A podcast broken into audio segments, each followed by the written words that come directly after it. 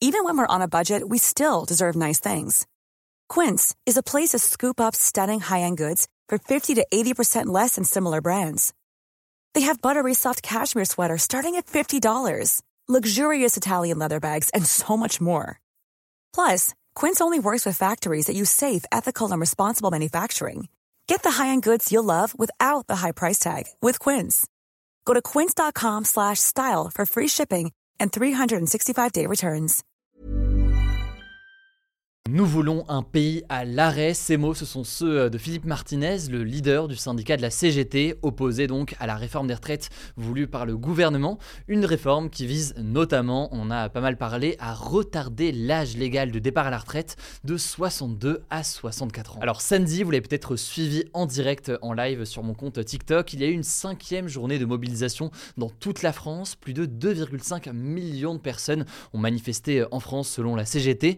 963 000 selon le ministère de l'Intérieur. C'est donc des chiffres très importants, quels que soient d'ailleurs les chiffres que l'on prend, ceux des syndicats ou ceux de la police. Des chiffres qui sont supérieurs à ceux de la manifestation du mardi 7 février, mais inférieurs cependant à la journée du 31 janvier. Alors après cette journée de mobilisation, les syndicats appellent à un durcissement du mouvement. Ils se disent prêts à mettre la France à l'arrêt le 7 mars. Mais alors qu'est-ce que ça veut dire exactement ? Que va-t-il se passer dans les prochains jours en France ? Salut, c'est Hugo, j'espère que vous allez bien. Voici donc le sujet à la une de ce format des Actus du jour. Bienvenue du coup à ceux qui s'abonnent, que ce soit sur le format sur YouTube ou alors d'ailleurs en version podcast sur Apple Podcast, Spotify, etc. Bon, déjà là-dessus, faut noter qu'il y a un peu deux versions actuellement du côté des syndicats, que ce soit par exemple du côté de la CGT ou alors du côté de la CFDT, qui est un autre syndicat historiquement plus modéré lors de ces contestations. Alors tous en soi sont d'accord sur le fait que le 7 mars sera une grande journée de mobilisation. Mais d'un côté, la CGT menace d'un durcissement du mouvement avec notamment des grèves reconductibles, donc des grèves qui pourraient débuter le 7 mars et se poursuivre ensuite pendant plusieurs jours dans les prochains jours. Tandis que de l'autre côté, la CFDT par exemple estime que mettre la France à l'arrêt, c'est plutôt des opérations ville morte comme on l'appelle, avec des commerçants qui ferment le rideau quelques heures, comme ça a été le cas dans certaines mobilisations en Espagne par exemple, sans forcément parler d'une grève qui se poursuivrait chaque jour dans les jours suivants. Bref, il n'y a pas de désaccord en soi des syndicats pour le fait de se dire que le mardi 7 mars sera une très grosse journée de mobilisation, mais à voir donc concrètement quels seront les moyens d'action. Ça dépendra d'ailleurs sûrement des secteurs et de la mobilisation des différents syndicats dans chaque secteur. Et c'est peut-être d'ailleurs l'élément le plus important, les syndicats sont d'accord pour dire qu'il faut que tous les secteurs de l'économie soient mobilisés, et donc pas seulement certains secteurs comme les transports ou autres qu'on a beaucoup vu dans les manifestations cette semaine. Pour l'instant, ce que l'on sait, pour vous dire rapidement, c'est que les syndicats de la RATP ont déjà annoncé une grève sur plusieurs jours dès le 7 mars, et les cheminots et les raffineries de pétrole, donc ces endroits où on transforme le pétrole en essence, pourraient suivre eux aussi avec des annonces dans les prochains jours. Par ailleurs, autre annonce qui a déjà été faite, c'est une autre journée d'action le 8 mars, donc le lendemain, un mercredi, lors de la journée internationale des droits des femmes. L'objectif là notamment, selon les syndicats, c'est de mettre en avant une injustice sociale de cette réforme envers les femmes qui sont notamment pénalisées par rapport au congé maternité.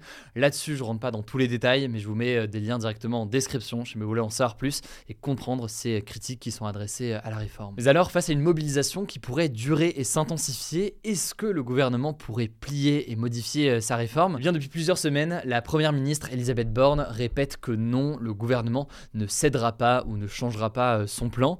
Et de la même façon, on a pu entendre ces derniers jours le ministre du Travail, Olivier Dussopt, a reconnu un désaccord très clair sur l'âge de départ à la retraite avec les syndicats et les manifestants. Mais lui estime que ce désaccord était, je cite, assez insurmontable. Et d'ailleurs, le gouvernement semble assez déterminé à vouloir faire passer cette réforme, y compris d'ailleurs en utilisant par exemple l'article 47.1 ou 49.3 de la Constitution, qui permettrait donc dans tous les cas de faire passer cette réforme des retraites. Là-dessus, je vous renvoie à une vidéo qu'on a postée il y a quelques jours, le lien est directement en description. Mais donc ce qu'il faut comprendre, et ça le gouvernement comme les syndicats en sont conscients, c'est que le rapport de force en ce moment se situe surtout dans la rue. En gros, si les manifestations prennent de l'ampleur, eh bien le gouvernement pourrait être tenté de concéder certaines choses, alors que si à l'inverse le mouvement faiblit au fil des semaines, eh bien le gouvernement pourra estimer peut-être que cette réforme peut être votée et que le plus dur mesure aura été faite. Bref, on suivra donc la mobilisation du 7 mars et d'éventuelles autres grèves et manifestations d'ici là. On en parlera dans ce format des actus du jour sur YouTube et en podcast, mais aussi avec des lives comme on a fait ces derniers jours en direct des manifestations, notamment sur TikTok. Et je laisse tout de suite la parole à Paul pour les actualités en bref. Salut tout le monde. Première actu, le bilan humain des séismes en Turquie et en Syrie s'est encore alourdi. Une semaine maintenant après la catastrophe, on compte désormais au moins 35 000 personnes décédées. Et selon l'ONU, ce bilan pourrait doubler car des personnes aujourd'hui disparues risquent d'être retrouvées mortes dans les jours à venir. Alors petite note positive, plusieurs miraculés ont quand même été sauvés ces dernières heures, dont un bébé de 21 jours qui a été retrouvé ce samedi dans la province d'Athée en Syrie après 6 jours passés sous les décombres d'un immeuble. S'il a été sauvé, c'est notamment grâce à sa mère qui l'a protégé avec son corps. Le bébé a été pris en charge dans un hôpital et selon les informations locales, il se porte bien. En tout cas, il faut dire qu'au-delà des personnes juste décédées, ce séisme a directement impacté près de 5 millions de personnes selon l'ONU. Parmi elles, plus d'1 million sont aujourd'hui sans abri. Ça pose donc un énorme besoin d'aide humanitaire, que ce soit des tentes, de l'alimentation, des soins, etc. Deuxième info, les États-Unis ont abattu ce week-end 3 objets non identifiés dans le ciel. Un au-dessus des États-Unis, un au-dessus du Canada et un à la frontière entre les États-Unis et le Canada. Alors les États-Unis ignorent l'origine de ces objets. Ils tentent de récupérer et d'analyser les débris, mais ça intervient en tout cas une semaine après l'affaire du ballon espion chinois qui avait été abattu dans le ciel américain. Alors c'est important de noter qu'il n'y a pas de rapport établi à date entre les objets retrouvés ce week-end et le ballon espion chinois. En fait, c'est aussi que les États-Unis observent davantage leur espace aérien depuis qu'ils ont détecté ce ballon chinois. Et pour revenir par contre au ballon chinois, on vous disait la semaine dernière qu'il allait avoir des analyses des débris. Et bien, selon les autorités américaines, ce que montrent ces premières analyses, c'est que le ballon chinois était équipé de technologies capables d'enregistrer des communications. Il n'était donc pas un simple ballon météorologique égaré, comme l'affirment les autorités chinoises. Troisième actu, vous en avez sans doute entendu parler ce week-end, l'humoriste Pierre Palmade a provoqué un accident de voiture ce vendredi soir. Alors après l'accident, Pierre Palmade était entre la vie et la mort. Finalement, aujourd'hui, ses jours ne sont plus en danger. L'accident a fait 3 autres blessés graves, dont une femme enceinte qui a malheureusement perdu son bébé dans l'accident, un bébé qu'elle portait depuis 7 mois. Conséquence, une enquête pour homicide involontaire a été ouverte par la justice contre Pierre Palmade, qui risque jusqu'à 10 ans de prison, notamment parce que les analyses ont montré qu'il était sous l'emprise de cocaïne au moment de l'accident. À ce moment-là, il faisait la fête depuis plus de 24 heures. Quatrième info rapidement, le gouvernement a allongé d'1 mois le délai pour demander l'indemnité carburant. Les Français ont désormais jusqu'à fin mars pour faire la demande de cette nouvelle aide en ligne. Ça se passe sur le site des impôts. Pour ceux qui n'auraient pas suivi, l'indemnité carburant, c'est une aide de 100 € versée en une seule fois cette année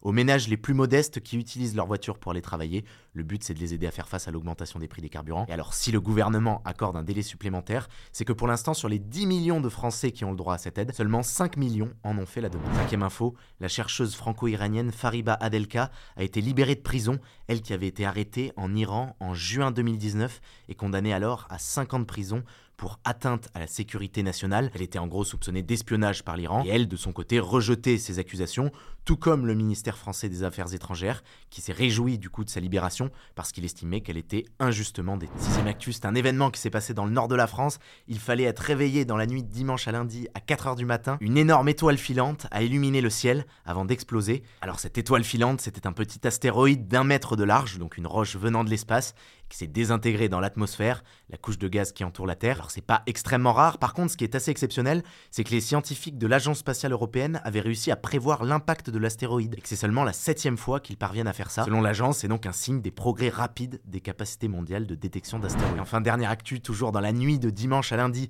cette fois c'était aux États-Unis, et c'était autour de 2h du matin qu'il fallait être réveillé. C'était le Super Bowl, la finale du championnat national de foot américain, la finale de la NFL donc, et c'est comme chaque année l'événement le plus regardé aux États-Unis. Cette année, il y avait plus de 115 millions de téléspectateurs, un record. Comme chaque année, les places pour le match étaient également arrachées. Il fallait compter au minimum 3 000 € pour avoir une place dans le stade. Et ça s'arrache pas seulement pour le match, mais aussi pour le célèbre show de la mi-temps qui était assuré cette année par Rihanna, qui ne s'était plus produite sur scène depuis les Grammy Awards en 2018. C'était donc extrêmement attendu. Alors il n'y a pas eu de nouvelle annonce d'album ou de nouveau single par Rihanna, comme certains médias l'avaient laissé entendre ces derniers jours. Par contre, il y a quand même eu une bonne nouvelle pour les fans de Rihanna, c'est qu'on a appris après le concert que Rihanna était enceinte de son 2e enfant, ce que sa tenue avait laissé entrevoir, moins d'1 an après la naissance de son fils, dont le père est le rappeur A$AP Rocky. Voilà, c'est la fin de ce résumé de l'actualité du jour. Évidemment, pensez à vous abonner pour ne pas rater le suivant, quelle que soit d'ailleurs l'application que vous utilisez pour m'écouter. Rendez-vous aussi sur YouTube ou encore sur Instagram pour d'autres contenus d'actualité exclusifs. Vous le savez, le nom des comptes, c'est Hugo Décrypte. Écoutez, je crois que j'ai tout dit. Prenez soin de vous et on se dit à très vite. Planning for your next trip? Elevate your travel style with Quince. Quince has all the jet-setting essentials you'll want for your next getaway, like European linen, premium luggage options, buttery soft Italian leather bags, and so much more. And it's all priced at 50 to 80% less than similar brands. Plus, Quince only works with factories that use safe and ethical manufacturing practices. Pack your bags with high-quality essentials you'll be wearing for vacations to come with Quince. Go to quince.com/trip for free shipping and 365-day returns.